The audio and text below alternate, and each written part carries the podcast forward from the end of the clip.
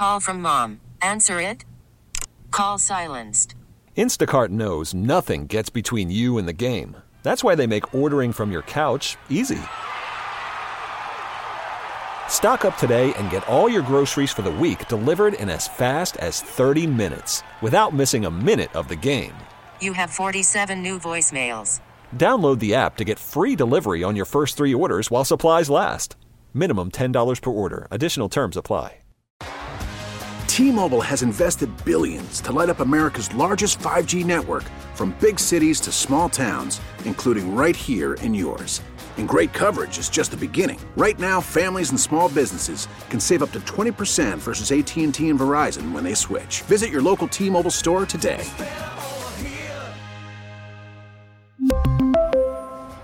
Plan savings with three lines of T Mobile Essentials versus comparable available plans. Plan features and taxes and fees may vary. Hey there. A trigger warning for the listener. We're talking a lot about death in this episode, with mention of homicide. If these subjects are hard for you, it's okay to sit this one out. It's inevitable, just like taxes, as the old saying goes. Death is also a universal experience. We're all going to go through it at some point. And I think it can provoke a lot of fear and existential worry for people. Death, the subject of many poems, movies, and songs. We hear about it on the news and over dinner tables. But what's the reality for those that are left behind? I never wanted to be an expert on the subject of grieving, yet I found myself grappling with the beast after my mom died suddenly this February. If you are familiar with grief, I'm so sorry for your loss. But more so, I wanted to make this episode for those who haven't had to deal with a major loss yet and want to be there for someone who has. I'm your host, Arielle Raveney, and today we take a look at a grief camp for kids and what the psychological side of grieving looks like. Let's get looped in Chicago. Oftentimes, when we talk about Chicago, crime is a subject of conversation. It doesn't matter what the numbers actually reflect. It seems violence in the city will always be a hot button topic. But what about those who have been affected by homicide? There are real people and families who are left behind in the wake, and potential future generations that will deal with that impact. The organization Kids Above All has a solution a free grief camp for kids and adults who have been affected by homicide. I spoke with Dan Katowski, the president and CEO of Kids Above All, about the impetus for starting the camp.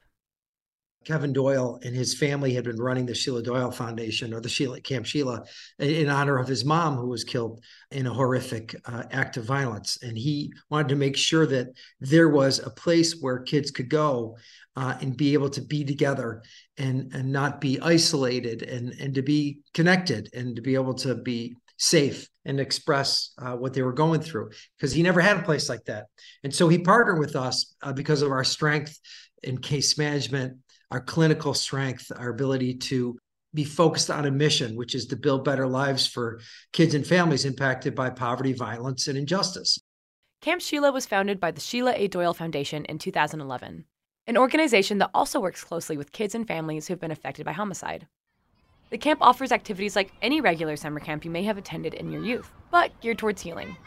Dan told me there are therapists staffed throughout camp activities so that an attendee is able to talk through whatever feeling may arise the, the camp is really centered around a clinical expertise. We have people who are experts at what they do, and so every activity is uh, is a way in which um, young people who attend the camp and their parents are able to do something which uh, helps them be connected to uh, what they've been going through.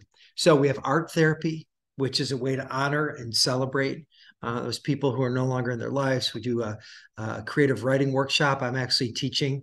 We have rope climbing, adventure therapy. This year's camp took place just a few weeks ago, with around 30 kids and 12 adults in attendance. But the help Dan and his team offer doesn't end when the camp does. The org offers programs for this kind of grief all year round, including a monthly support group and providing college scholarships. How do you sit with an emotion and not run away from that emotion? How do you sit with that emotion without trying to numb that emotion? Because what we don't want to see happen is that somebody who's gone through a horrific uh, trauma in their life and loss to to numb that through substance abuse or to numb that through any other kind of addiction or to be so uh, immersed in their pain that they end up inflicting that pain on someone else you know so it's really getting young people uh, and their parents to be able to sit with it and get uh, comfortable with their discomfort, as horrible as that is, but also because recognizing that that is the very positive and healthy way uh, in order to have type of healthy life uh, that everyone's striving to have. Grief camps and support groups are an amazing way to heal during grief. But before we get more into why, let us first explore what grief looks like psychologically. This episode will be a tad different than our usual ones. I'll be lending my perspective as a person who is currently grieving, with the help of my co producer, Jim Hankey. I would like to take a moment before I talk about my feelings around grief to say something about my ma, Jennifer Guidry. She raised three kids on her own, with nights of dancing in the living room and a way to whip up something gourmet out of nothing. And I miss her. While my mom's death wasn't a homicide, it was still unexpected. But the point is, all people grieve differently, and how your loved one died can affect that process too. So I spoke with Brendan Johnston, a licensed practicing counselor at Depth Counseling in Chicago, who specializes in grief therapy. Let's start, we're going to start broad, okay? Can we go through what the stages of grief are? Sure, absolutely. Um, so Kubler Ross developed uh, the stages um, in 1969. Um, and initially, the, the model that she was working from, she was studying uh, terminally ill patients. And so within that context, um, the stages make sense as sort of a step model that you pass through from one to the other to the other. But in terms of grief in general, it doesn't really work that way. Um, so there's the five main stages denial, anger, bargaining, depression, and acceptance. Um, but with grief in general, uh, people don't always go through all of them in that order or even land on any particular stage. And sometimes you'll go to one and you'll slip back into another or experience two at the same time. So really, it's more of a um, uh, an explanatory framework for understanding grief and the way that it can show up. Um, but it's not something that just is uh, that's constant in that way. Mm, I would be leery to say that anything's universal, but grief and loss probably are. And it's paradoxical because uh, it's universal in the particularity of the way that it shows up for people. So everybody experiences it, but it looks different for everyone. I wanted to play this audio for Jim, who admits he hasn't had a traumatic loss of a family member in his life, so that we could both provide some context and ask some questions about grief ourselves, with help from Chris Lopez.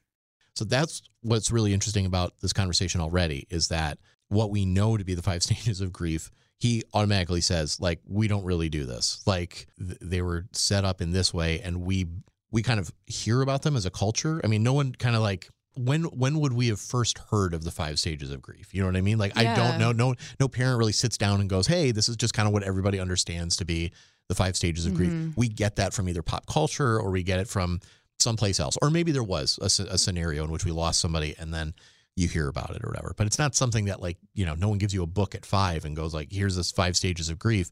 Just starting off like that point is so interesting because yeah, like we hear about the stages of grief really colloquially. And it, but it's always a bit, right? Oh, like mm-hmm. I dropped my ice cream cone on the ground. Now I'm going through the stages of grief, you know, yeah, all these type right. of things. Yeah, yeah, and and before I was grieving, I was kind of like, okay, lol, like I get what you mean, right? Because mm-hmm. we're familiar enough. But now it's one of those things that's like, oh, yeah, like to me, and everybody obviously like it's not linear. Grief doesn't exist on a binary, and I wish it did. Yeah. Right. Like I wish right. I wish it was a checklist that yeah, it was like finish line. Yeah. Like check. Okay, right. I did. I went through this month right. of bargaining, and now it's like I can get to acceptance next. But yep. it's crazy how it can go. You can experience. I've experienced multiple in like the same day. Yeah. Brennan actually shared a helpful metaphor about this feeling. I didn't come up with this metaphor. I wish I knew who did so I could uh, reference them, but I use it all the time because I think it's really helpful in thinking about it if you imagine that grief is a ball and you have a jar and the ball just fits in the jar, if you were to put the lid on it and shake it, the ball would barely move around. Over time, it's not that the ball shrinks, it's that the jar gets bigger. Eventually, there's more space for that ball to move around. Eventually, there's more space for other things to fill up that jar. So it's not so much that the grief is going away or shrinking. It's that our lives are changing and adapting around that grief. Our relationship to that grief is changing. So, recognizing that it's not something that we can just get over or move through is really important too, I think. So, can we discuss some of the ways that grief can affect a person physically and also just their mental well being as well? Sure, absolutely. Grief can touch absolutely every aspect of life, emotionally, physically, in relationships, those sorts of things. But uh, I think I would be remiss if I didn't mention my good old friend Freud at this point. Way back in 1917, he wrote this paper called Mourning and Melancholia, and he really expanded the way that we thought about grief previously it was something that was just thought about in terms of uh, loss of a loved one something like that and he expanded it to any kind of loss, internal or external. That when we lose somebody, we're not just losing the person, but we're also losing a part of ourselves, the part of ourselves that was in relation to that person. And furthermore, in the in that way, we can go to great lengths to sort of erect these defenses to protect ourselves from acknowledging that grief. I think that happens a lot, and particularly in our culture, which seems to be kind of allergic to grief. I mean, if we think about it, we get like maybe a few bereavement days at most jobs, and then we're expected to just get right back into work. There's this idea that grief is something that people can just get through or get over, and that is not the case at all. Grief can show up in physical symptoms, absolutely. So, some people might experience insomnia, some people might start to have panic attacks there's an excellent book by Claire Bidwell Smith, another clinician, and she talks about anxiety as another stage of grief in the Kubler Ross model. That's something that's often not acknowledged. So it, it can have very, very physiological symptoms for a lot of people. I am glad to hear him talk about anxiety in all this because mm-hmm. now it makes so much sense. You look at those five stages and you go like, oh yeah, where's anxiety in this? It, it's a lot to sit with to think about how we are allergic to grief in the sense of like you're not going to get this many days you're not going to get you know what what you may need but yet we all experience it. Well, you know it's like a denial of yeah. like everybody like okay you can only have this many days off or like whatever. It is one of those things that life altering it's your one like, parental figure. Yeah, yeah yeah. truly and it's one of those things that's like but I don't get a card, right? And I and I thought about this all year, like like I wish I had a freaking dead mom card. To get like my car got repoed this summer because I was too depressed to pay my parking tickets. Yeah. And you know what? Chicago doesn't care that I was too sad to pay my parking tickets, yeah, you know? Or like right. I still have rent to pay. It's like we are allergic to grief because we just I don't know, we're so individualistic, but I also think people are uncomfortable by it. Oh, people oh, yeah, are so uncomfortable by it, yeah, right? Right. I think that there's a reality to where people don't want to think about it if it was them I've, I've talked about a lot with people is that I'm still young. Your 20s are for living free, you know, all these type of things if you have the privilege to do that, right? Yeah, if you have right. the privilege to do it, then you get to discover yourself. You get mm-hmm. to make bad decisions. You get to not be that close with your family. And so to be 24, my mom dying, it's one of those things that just sucks because it's like I thought I had this time, right? I, I yeah. thought I had all this time to get that. Yeah. But also beyond that, I think there are plenty of people my age, they can't relate to it. They can't fathom it, right? Yeah, because right. Yep. our brains where we're at, it's like we don't think about death. We no. just we just aren't supposed to at this time. Well, right. There is a lot. I use this, this is kind of unrelated, but like the human brain wasn't meant to handle fame. I bring that up because I don't think that your mental brain was meant to handle so much of this. You know what yeah. I mean? Like like that people will say, and it's probably something people have heard. Um, you know, it's like, well, God will only give you what you can handle. Yes, or something like that. Yeah. Which is really like I understand the sentiment by it. I truly do, but it's a very hard thing to hear in in real life because it's like, oh, good, then I guess I just have to handle this, and well, it's and it's stupid, and it's stupid so here's the thing i appreciate it. I think that yes we should take pride in the in the things that we've done and, then the progress we've made. But when people look at me and they go ariel like you are like the strongest person that i know type thing you're just so strong and you're doing all this stuff. And it's like babe i never asked to be strong I yeah, never got asked right. to put in the scenario. Yeah. What this is is survival. Yeah. Anybody right now who's Yeah. experiencing this, it's like nobody freaking asked for that. Right. And It- what other going back to your rent thing, what other choice did I have? My other option, which I probably would have loved, is sitting in a corner in a ball crying. Yes, and for a not, year. And not for a year and not doing anything. And I couldn't have survived like that. So to your point, this is just survival. You're right. Yeah, exactly. Yeah, and it's and that's the thing that pisses me off is that it's like so many people in the first few months of my mom dying were like, "You are doing so well considering considering the fact," and it's like what you are seeing right now isn't me. Yeah. I am Yeah. performing. I am Yeah. performing Arielle to Oh, you yeah, yeah, yeah. in this interaction, for right? sure. And Yeah. my bigger thing is, is that people want to say that, oh, you're doing so well considering, Right. but people don't want to experience you when you're not doing well considering. Yeah. When Are you're you- blubbering. When like you're yes, yeah. when I am dry heaving on the Yeah. on my bathtub floor, bargaining with the freaking universe, you know, Right, like. right, But you know right. what? You don't see that, and you know why? Because I have rent to pay. Right. Like I have relationships that need to Yeah. go on, and it's and I just I think it's it's one of those things that people don't think about. I think all they can think is, I would hate to be you, and you are so strong that you're the one going yeah. through that. Yeah, yeah, yeah. And I think about it all Oh, the time. Man, I'm just thinking about this mirror of just like it's almost like they're saying, "Thank you for not making me look at what I think I'm going to be like when this happens to me." Yeah. Does that kind of make sense? Yeah. Like the fact that you are standing up, it gives me the feeling that I could do this when I need to be able to do it. We're going to take a quick break. When we come back, we'll discuss ways a person can help someone in their grief. Call from mom. Answer it. Call silenced. Instacart knows nothing gets between you and the game. That's why they make ordering from your couch easy. Stock up today and get all your groceries for the week delivered in as fast as 30 minutes without missing a minute of the game. You have 47 new voicemails. Download the app to get free delivery on your first three orders while supplies last. Minimum $10 per order. Additional terms apply. What do you think someone should know who hasn't had a major loss yet, but is trying to support somebody who has? Well, I think maybe part of the way that we can think about it is that they may not have lost a loved one, but they probably have experienced some sort of loss in their lives. Um, maybe the easy thing to go to right now is uh, the pandemic.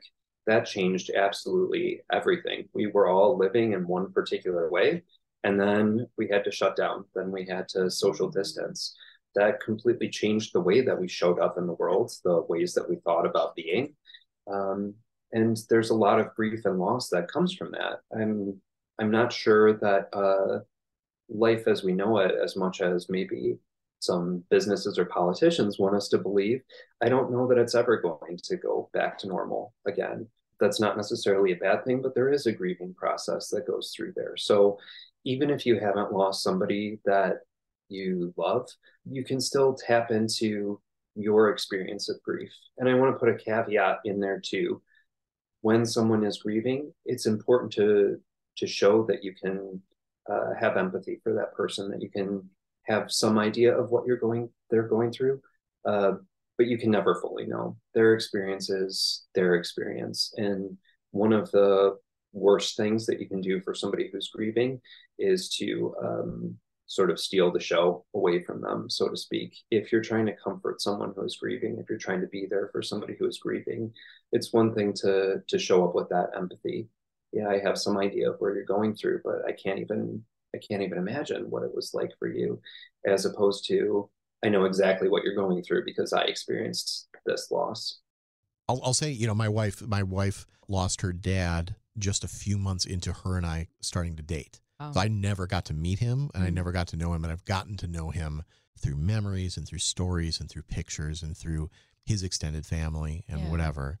You know, our son is going to be five. He knows that he's Papa Bob. And that's about it, you know? Yeah. And he's seen his grave and stuff and like talk about him in a sense of like he knows that he passed away or whatever, but like he still knows that presence. We keep that presence For sure. alive, you know, whatever for for him, you know, through memories and stuff like that that we have. But I only bring that up in that like I don't know. I did the best that I could as Mhm. being, you know, the, the boyfriend of, Yeah. of my future wife or whatever during that situation. But I don't know. I can't go back and think about how I behaved and what I Mm-hmm. asked or what I offered to do or whatever because I had never experienced that before. Again, painting with this wide brush of like, yes, they were a parent, but you they didn't have the same relationship that you had with your mom. yeah. Just so many caveats as to Yeah. you know, yes, I lost a parent, so therefore we can relate. And it's Mhm. like not exactly the same. So Yeah, well, I think that's interesting because there are ways to do it tastefully, right? Like I find actually somebody here reached out to me and was like, I also lost my mom at that when she was that age. Oh, and wow. it's like sometimes it's like that's cool because I don't feel so lonely anymore. Yeah. To me, something that's not very helpful is let me know whatever I can do. Okay. Because now you're putting the burden onto me Of the thinking. of thinking about that, Yeah. of okay. also the vulnerability of me Mm. to re- reach To out in a reach out week. to you, yeah, right. Last minute going, I'm having Right. a really hard night. Can you be here? Yeah. No, I have plans. Yeah. Right. You know, and so right, right, right. for me, it's like it's a sweet thing to say, Mm-hmm. but what does that even look like? What does that even mean? Yeah. Whereas right. what you can do, what some people did do, I have this friend who like we weren't even that close at the moment, but he showed up with food and he didn't even ask. He said, "Arielle, are you home?" Yeah. And I said, "I am," and he dropped off food. Wow. The, two weeks later, he goes, "What are you doing tomorrow? Can I come over and clean?" And I said yes. You know, and that to me, that meant so much. You know, I had, I had plenty of friends who did that, just coming over and we're talking, we're hanging out. They're helping me clean. They're helping me organize. That's huge. You know, it's huge. And also, would I have necessarily reached out to somebody and asked to do that? Maybe, but also maybe not. Like, there's something also really embarrassing about being that vulnerable. I'm glad you're saying all this because that that's in in my mind the first thing that I would try to do to somebody would be like, "Hey, I'm here when you're ready," or something like Mhm, something to that mhm. effect. Trying hopefully that that doesn't put enough of you know so much of a burden on you to say, "Okay, well now I have to call them when I'm ready to talk" or like whatever. But I feel like that at least is an open-ended door to Mhm. like there is no pressure for you to even conceive what you might need. You know, you can. Yeah. I'm just. I'm just here, whatever. But I do love somebody literally just showing up. I'm. You know, I'm doing this because that is vulnerable. When would you ever call somebody and go, "Can you bring food over? Can you come clean my house?" Of course, you're not going to do that. That's it's so, and it's one of those things too. I think is important to acknowledge that there are different roles for different people too, right? Like, yeah. I have friends who I've had friends who don't even live in the same state as me who have been immensely supportive, who Mm. have just been there to FaceTime me, to cook with me, know how I'm doing, and just Yes. to talk to me, just Right. to give me company. But I think that, and that's important too, is that you can acknowledge in your relationship with that person, right? And sometimes it is immensely helpful for people to go, I'm here when you're ready. No pressure. I don't expect anything from you. Yeah. That's ex- And I think exactly. that, yeah. and, and depending the relationship you have with that person, that could be great too. Yep. With all that said, there are going to be limits to what a person can offer. Here's Dan. recognize that you're you're not a uh, expert clinician, and then it's okay to be able to like, look, I'm I can be there as much as I can, but um, if you have that type of relation with somebody, that encourage them to get professional help if they're you know having a really difficult time with depression and struggle. So those there's multiple ways in which you can be there for somebody, and that's uh, it's important to remember. Earlier, we discussed the grief camp as being a safe space for kids to heal. But does grief look different in a child than an adult? Here's Brennan's answer. I think about a big part of it comes down to experience and the, be- the ability to communicate that experience. So as adults, we have a lot more emotional vocabulary and a lot more actual lived experience to to pull from when we're describing things, as opposed to a child who may not have that emotional vocabulary to be able to describe what they're going through. And then for teenagers too, I think a lot of times they get this bad rap for being dramatic or over the top or something like that. But if I think back to when I was a teenager, like those experiences, it was the first time that I was experiencing something. So, of course, it was going to be bigger. I didn't have anything to compare it to. So, I, I think, particularly with teenagers, for adults and parents, it's important to be able to kind of set aside your biases about the bigness, maybe, of the emotions and realize that it might be the first time that they're experiencing them or trying to, to grapple with them. I'm sure we can all remember what it's like to be 15 with hormones just raging through your body, and a lot of things in life just felt big. I can't imagine adding grief to that mix. On top of that, when you're a child or teen, you don't always have the autonomy to grieve in the ways you can as an adult. I got to make the decision to go on leave from work after my mom died, but a youth may not be able to negotiate that with their guardian. So there's something powerful about there being a space, like the grief camp, where youths have the autonomy for one weekend to fully decide what feels good for them. This is what Dan had to say about it. Well, I think you don't have to go through a series of steps. People just instantly know.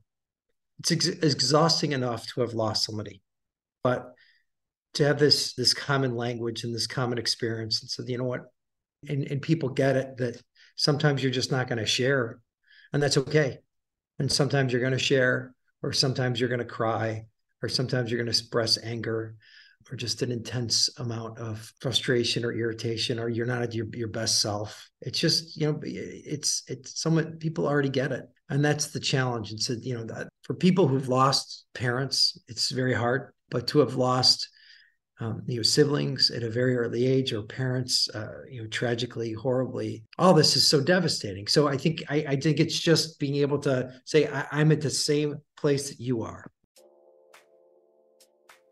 A death caused by homicide can be a particularly hard grieving process because there's trauma that goes alongside with the grief.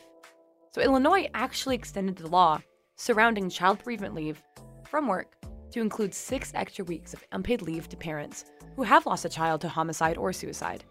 The act goes into place on January 1st, 2024. So, support groups and grief camps can be an important part of someone's healing journey. But what are other ways a person can get help during this time? Redding suggests rituals, religious or not, can be helpful to externalize what one is feeling to better understand and work through those emotions. Examples include funerals, of course, but also activities like releasing lanterns to honor the one you lost. Another way to heal during grief is to be with others, those that you love that can provide space to heal, that can help you re engage with the world. And of course, if that's not enough, seek one on one therapy. If we haven't talked about it enough yet, grief is a journey. You don't only grieve the loss of life, you have to grieve the life you expected to have with that person as well. It's a special thing to have loving relationships in this life, and to lose a person in any capacity is and will always be hard. So I leave you with these messages. I just think that my big takeaway from this is that there is love and there is trying, and we have the tools. We do. And even at, you know, at the end of the day, if it's going to support groups or it's friends researching what grief looks like, there is stuff out there. And I'm just I'm very thankful that we live in a time that there is so much mindfulness, even though we are in a time where our society is allergic to grief, right? But we don't have to be in our in our insular communities. It's all about love, right? It's all the root of, of, of it all. The grieving comes from love, and the support comes from love, and I think that's sick. If you are grieving, whatever way it is that you are grieving is okay, and other people you might feel like other people can't understand what you're going through but you might be surprised if you reach out to other people that you trust that you can be vulnerable with who can provide space for you to open up about what you're feeling what you're experiencing. And grief looks different for everyone and that's okay. That's part of the beauty of the, the human experience. There's no wrong way to grieve. I would like to dedicate this episode to all the loved ones we've lost along the way. Thanks so much for taking the time to listen. This episode was hosted by me, Arielle Raveney, produced and edited by myself, Jim Hankey, and Myron Kaplan, with additional recording by Chris Lopez. Our news director is Craig Schwalb, and a special thanks to Joshua Hernandez. You can follow us on all socials at WBBM Podcasts. We'll get you looped in back here in two weeks. See you then.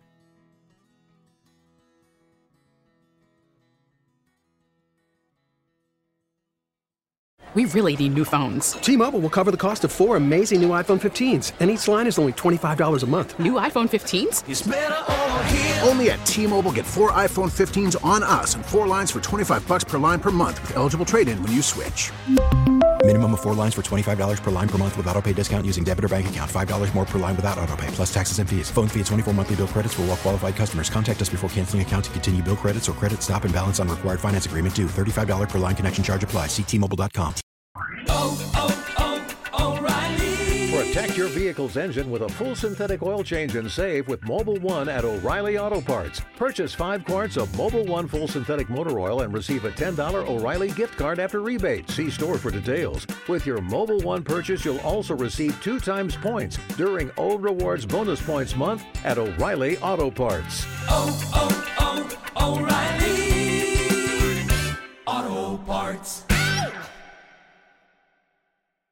We get it. Attention spans just aren't what they used to be heads in social media and eyes on Netflix. But what do people do with their ears?